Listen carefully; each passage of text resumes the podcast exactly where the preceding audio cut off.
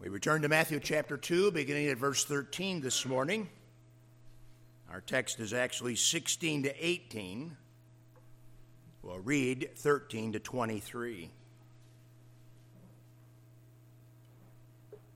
And when they, the wise men, of course, were departed, behold, the angel of the Lord appeared to Joseph in a dream, saying, Arise and take the young child and his mother and flee into Egypt, and be thou there until I bring thee word, for Herod will seek the young child to destroy him.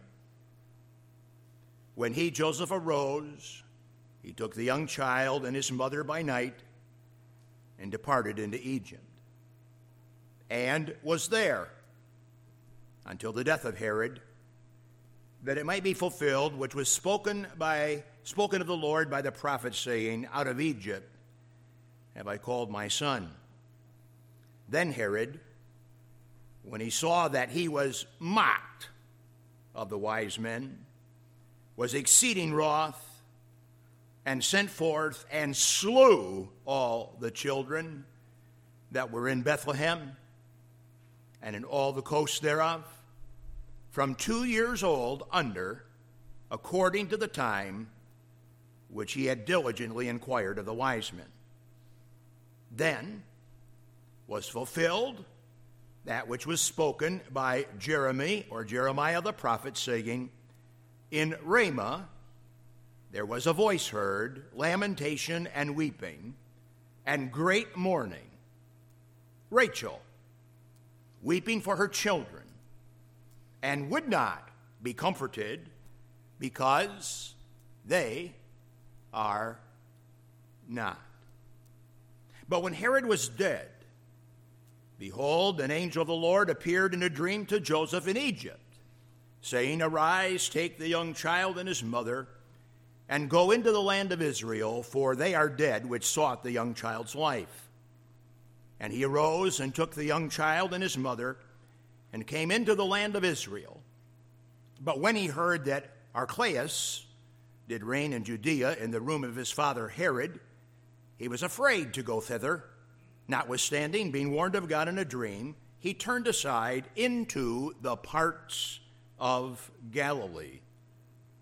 And he came and dwelt in a city called Nazareth, that it might be fulfilled which was spoken by the prophets. He shall be called a Nazarene. Father, this morning we are glad to return to this marvelous text of demonstration concerning Old Testament prophecy fulfilled in the person and the work of Jesus Christ our Lord. We take note of the fact that prophecy is not often fulfilled in the way we might suspect. One of the things that would cause us to be humble and careful about things yet future is the fact that the things that you say are for sure, and yet the way in which they come about are so seldom in the way in which even your people would suspect. And certainly, the way that Christ fulfilled the Old Testament prophetic line is not in the way in which many, many might have suspected it would be fulfilled. And yet, it was exactly fulfilled for no word of thine can fall to the ground. Help us then today as we study the text with a beautiful perspective, having known something of the ancient past and something of the currency of the New Testament fulfillment, and then living in these days in which we once again live between those two advents when Christ came and he comes. We've just sung of the Lord's return, of the Lord's coming back and we surely believe that to be true. But Lord, today, by the Spirit of God who has been given to us as your people, we pray that we would understand the Word of God concerning Christ and that it would cause in us a sense of courage and joy in response. For we pray today in Jesus' name and for his blessed sake. Amen. The story of compounded grief and loss is well known to the hometown folk in Waterloo, Iowa. Waterloo was the place where Sherry and I served the Lord previously, and almost everybody that I ever met in Waterloo knows the story. And the story is about Mrs. Sullivan. Her name was Alleta Sullivan. She had her hands full with five young boys Joe, Frank, Al, Matt, and George. Five boys. That's a handful for any mother, to be sure. As young men, Frank and George enlisted in the Navy. Uh, but their days of duty ended before the United States entered uh, World War II. They actually ended their service in 41.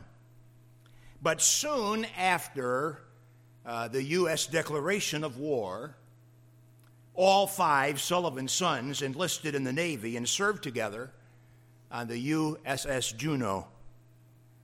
As a part of the Battle of Guadalcanal, all five Sullivan sons died in service to their country.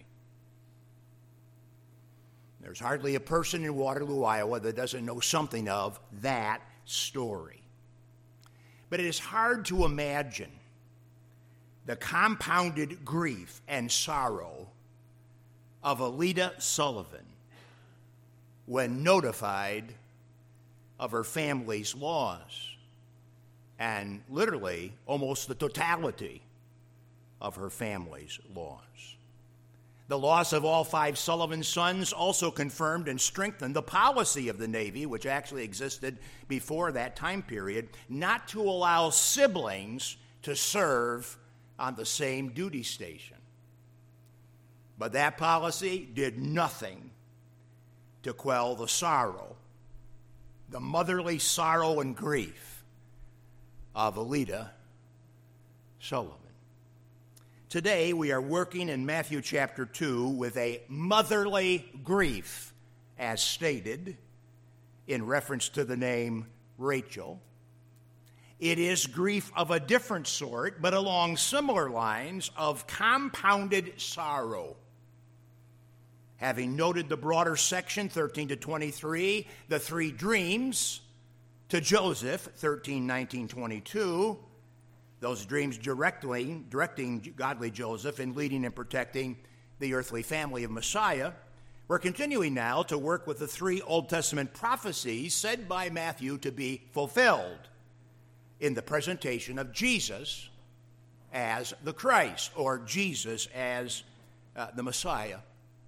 Uh, last week we worked with Hosea 11 1 as it was referenced in 215. 215 references Hosea chapter 11 and verse 1. Today we're working to connect the reference of Jeremiah 31:15 at verse 17.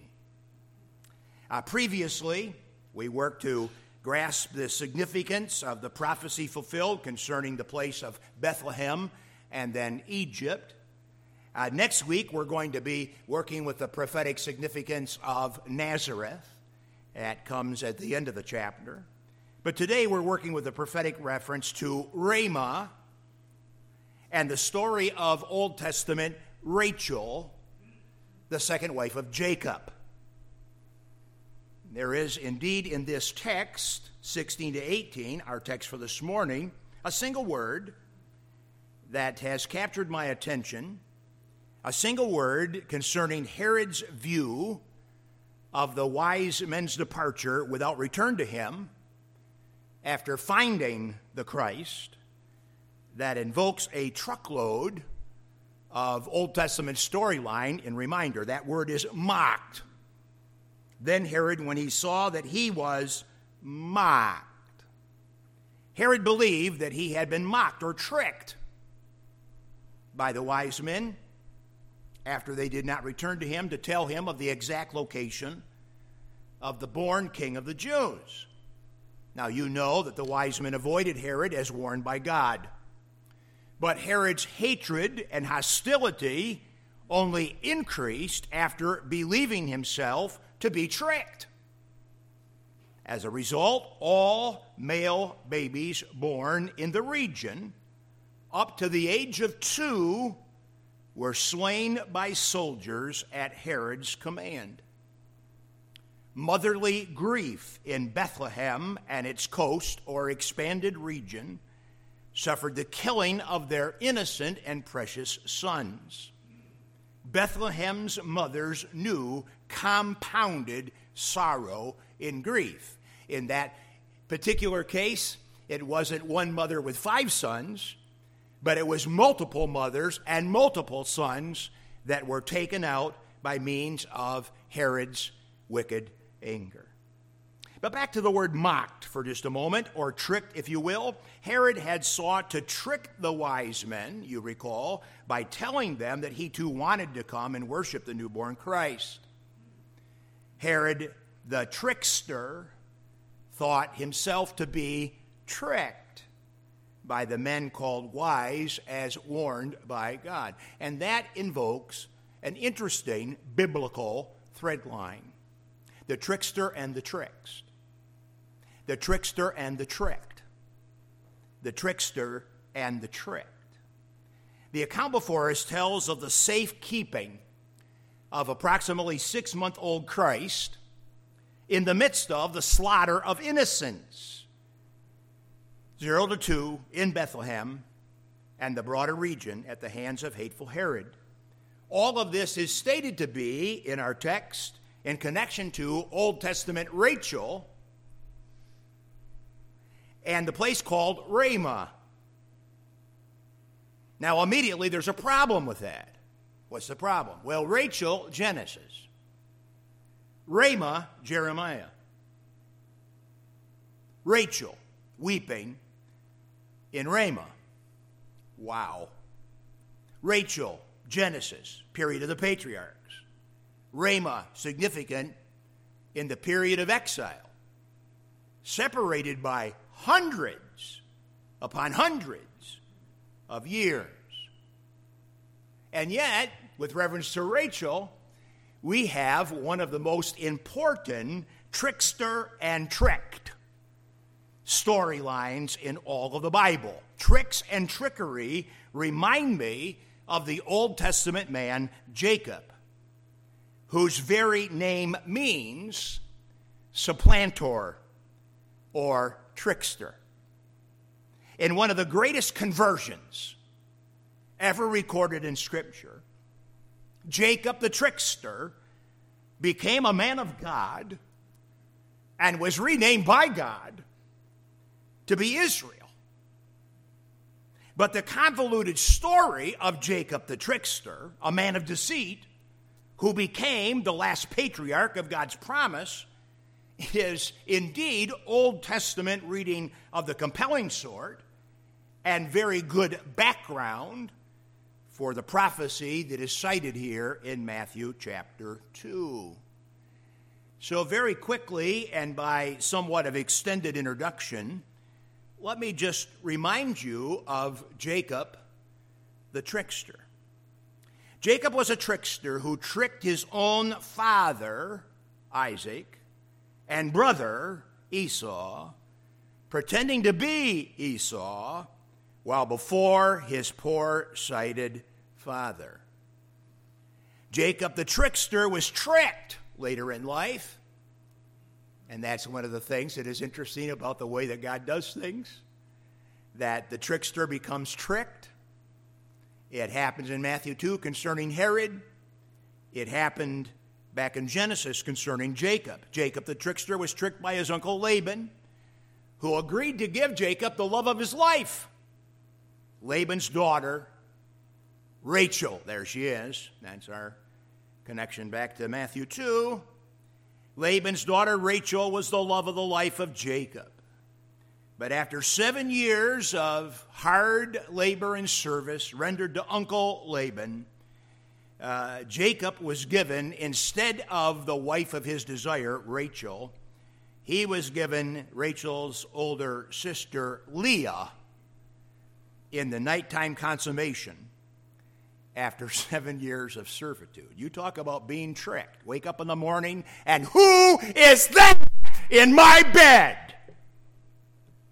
That'll wake you up. Leah? Most of you know that another seven years of dedicated service to old Uncle Laban, secured Rachel for Jacob. But then the part you need to be reminded of is this that beautiful daughter of Laban, Rachel, she turned out to be barren. And indeed, most of the names we associate with the 12 tribes of Israel or the 12 tribes of Jacob, who became Israel, most of the names actually were born of uh, the older, I guess, maybe a little more uglier sister, Leah. Rachel was barren for a long time.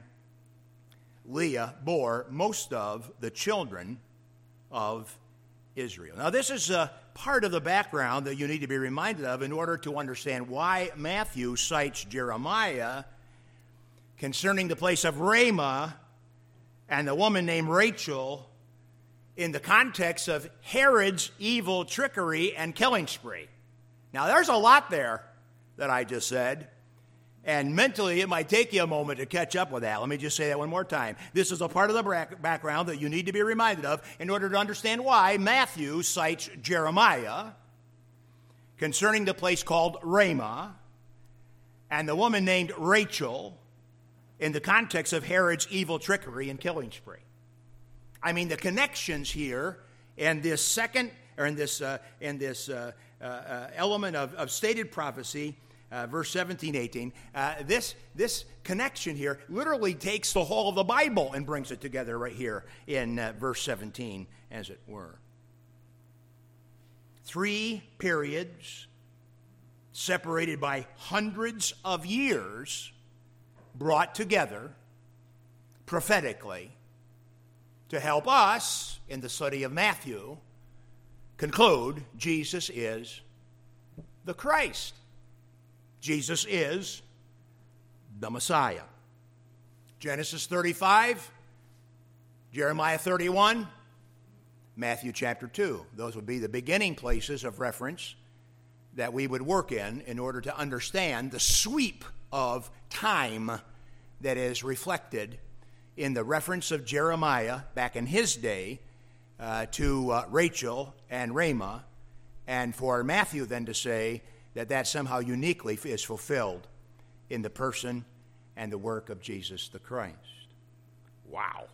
I want to begin with a precedent of sorrow and promise that is strangely, strangely mixed. Uh, back in the Old Testament record concerning Jacob and Rachel.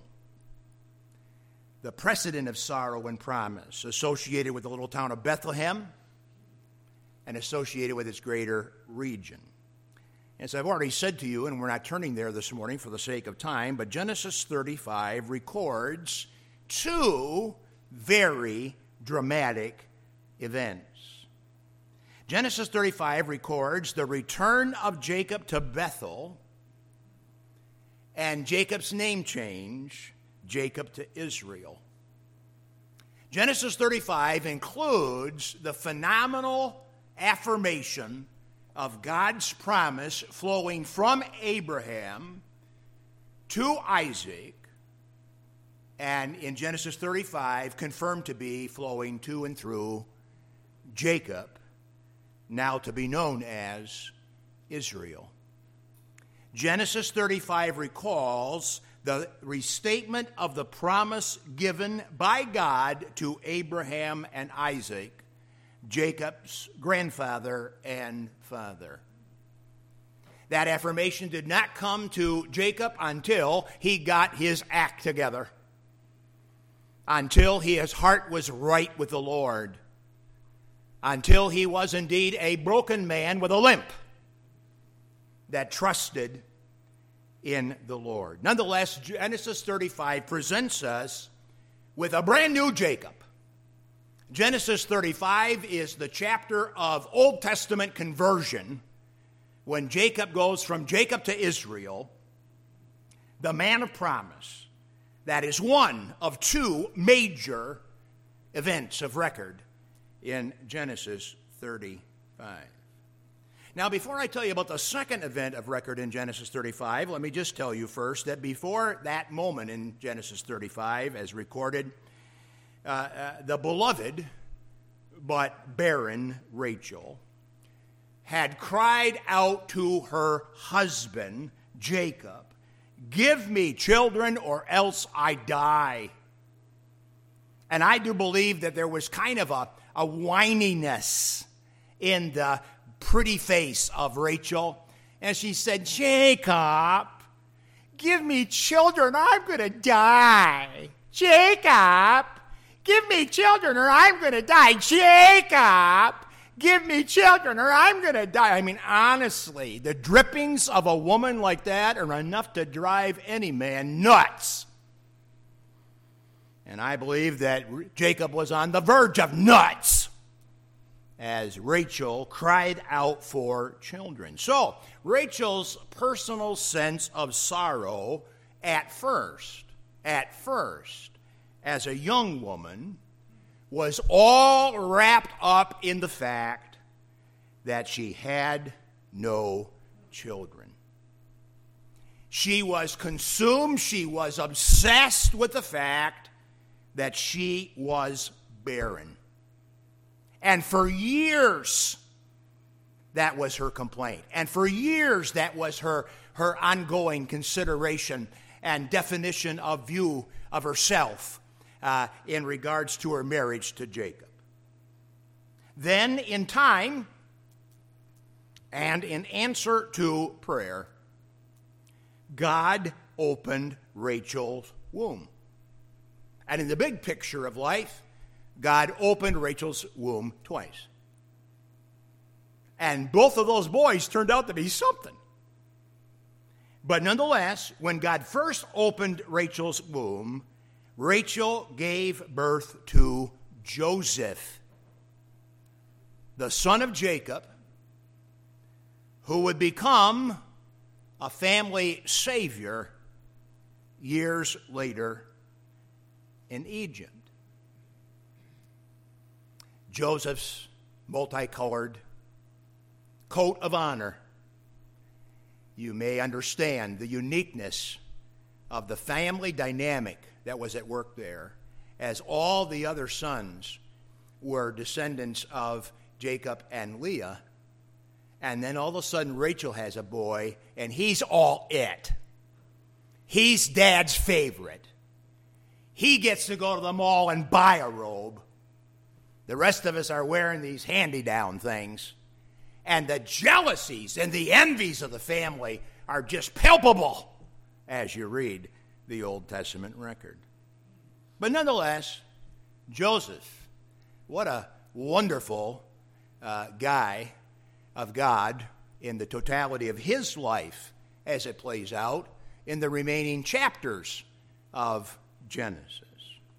But still in Genesis 35, the man of God's promise renewed becomes a man of sorrow. Jacob, the man of promise, Genesis 35, Jacob to Israel, becomes at chapter's end a man of sorrow and acquainted with great grief.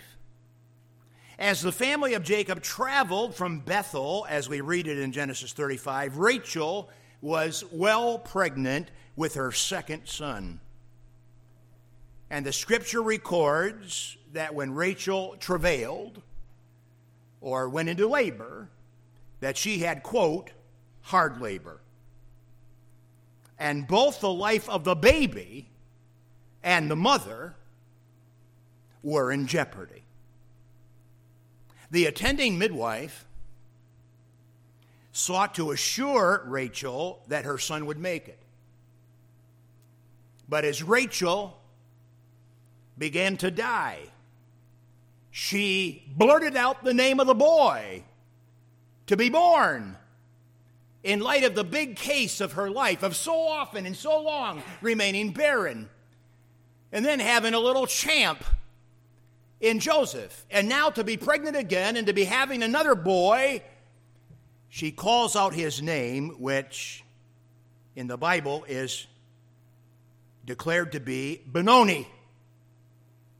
Rachel called her baby boy, number two, Benoni, which translates into the son of my sorrow.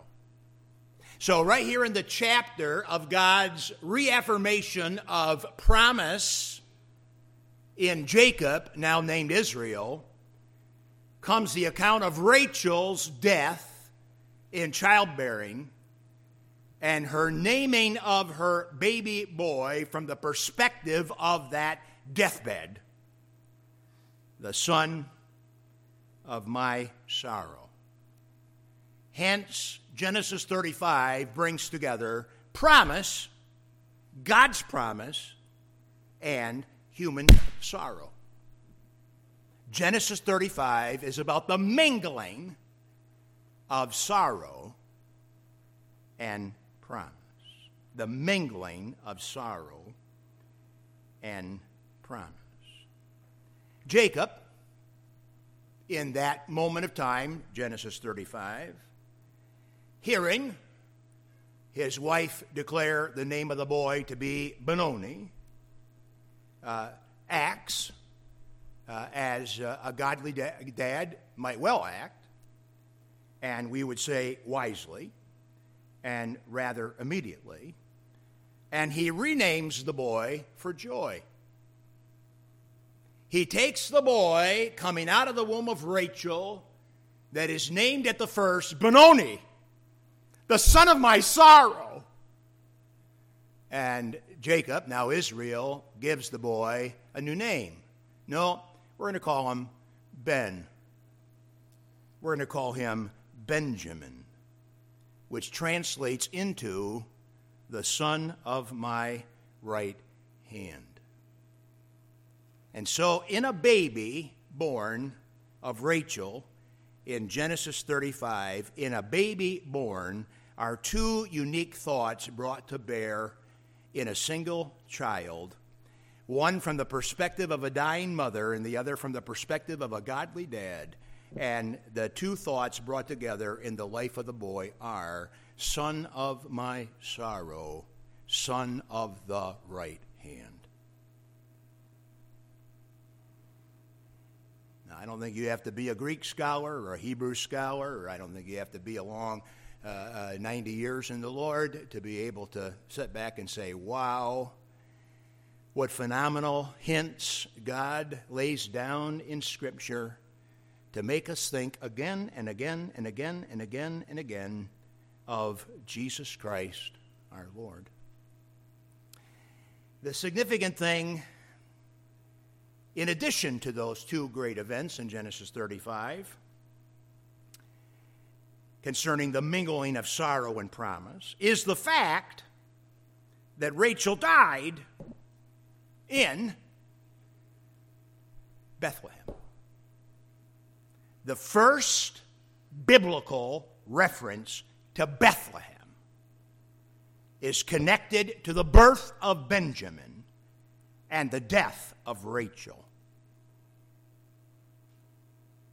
For the man of God's promise, Jacob, Bethlehem was a place of mixed sorrow and love, mixed sorrow and promise in some sense, both the names Benoni and Benjamin, meaning son of sorrow and son of the right hand, came together in a place called Bethlehem. And Matthew is going to say to us that all of that in some way foreshadows and speaks of Christ. Who is Christ? He is the man of sorrow and acquainted with grief he is the son of the Father's right hand, born in Bethlehem. That's a phenomenal thing to begin to track in your mind concerning the first little idea of precedent there.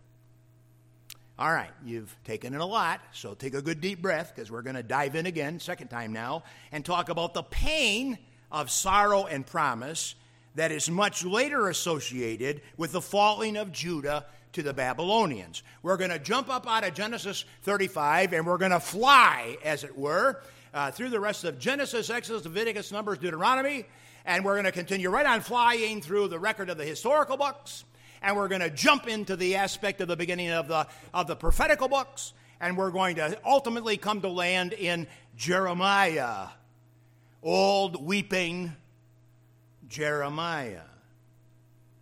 And we're going to consider now, in the second little element or facet of that which helps our understanding of the reference in Matthew 2, uh, we're going to think about for just a couple of moments the pain of sorrow and promise, much later associated with the falling of Judah to the hands of the Babylonians.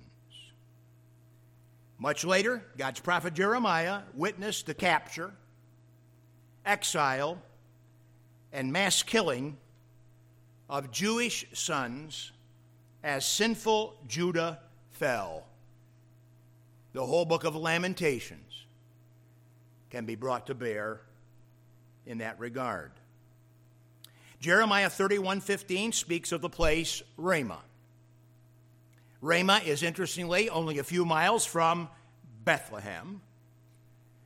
And in Jeremiah's day, Ramah was the place where the Babylonians had set up their deportation site to transport Jewish boys like Daniel, Hananiah, Azariah, Mishael to Babylon.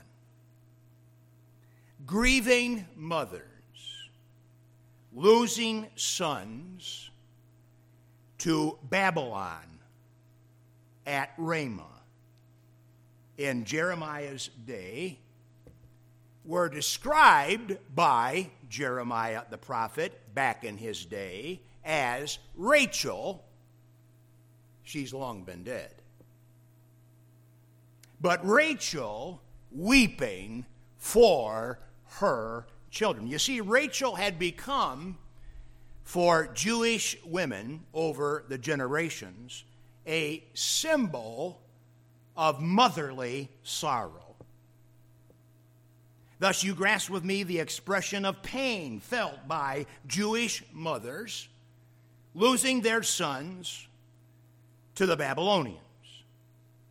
But Jeremiah also referenced that motherly pain and sorrow with the accompaniment of God's promise.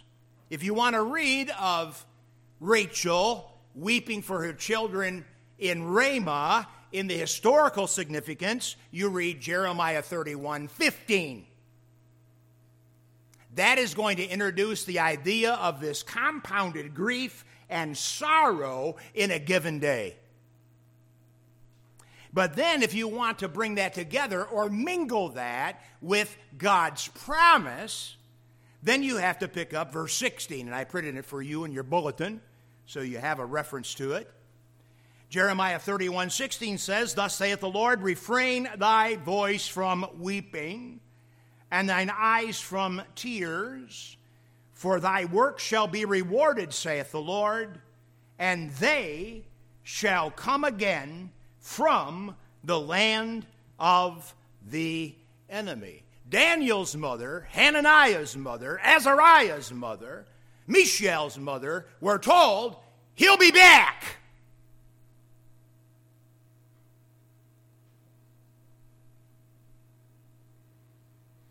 Historically,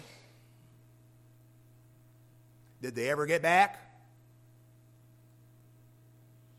No. Did God's promise fall to the ground? No. Daniel will still be showing up to the blessing of his mother in the coming day. You say, well, that's nuts. Well, it's no more nuts than you singing this morning, Jesus is coming again. Listen, we're the people of nuts. We're the people of weird. We're the people of strange doctrine. But true. True. Jesus is coming again. And every single promise of God is going to be fulfilled in Jesus Christ our Lord. So in Genesis 35, there's the patriarchal storyline mixing sorrow and promise. In Jeremiah 31, there's a historical record mixing sorrow and promise. And now in Matthew chapter 2, 16 to 18, there is the propagation of sorrow and promise mixed as Herod slays multiple baby boys in an attempt to eliminate the newborn Christ. And yet, while babies are slain, Jesus is safe.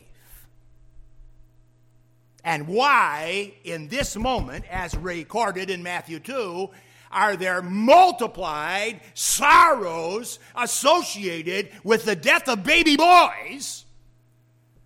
And at the same time, the story of Jesus' safety at the hands of his earthly father, Joseph, who is living in obedience to God. The unimaginable motherly sorrow in Bethlehem is mixed with the account of the Lord's safe keeping.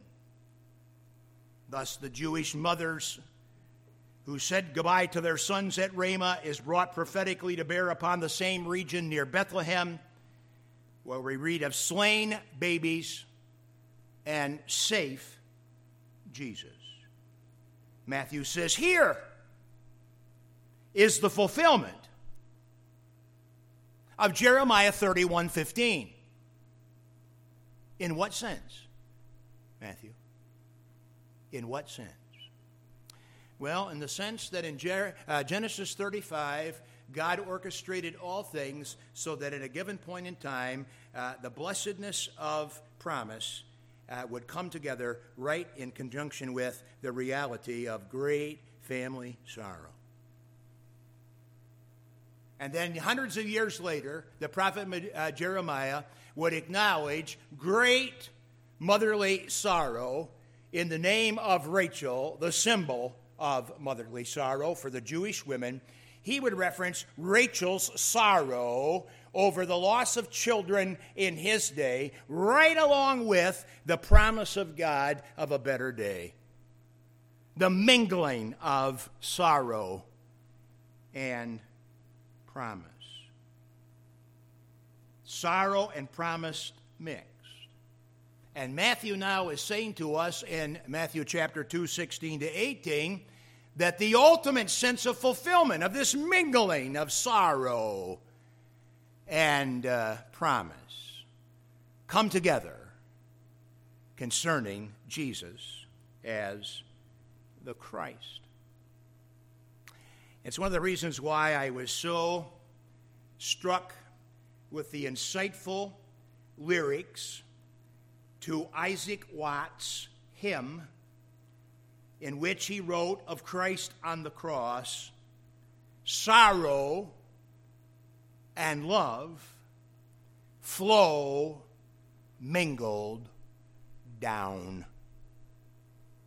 What is the ultimate bringing together of sorrow and love? Sorrow and promise. Sorrow and salvation.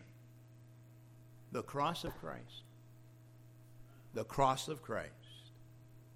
In Christ, the sorrows of sin and death flow mingled down with the promise of God to save and to secure.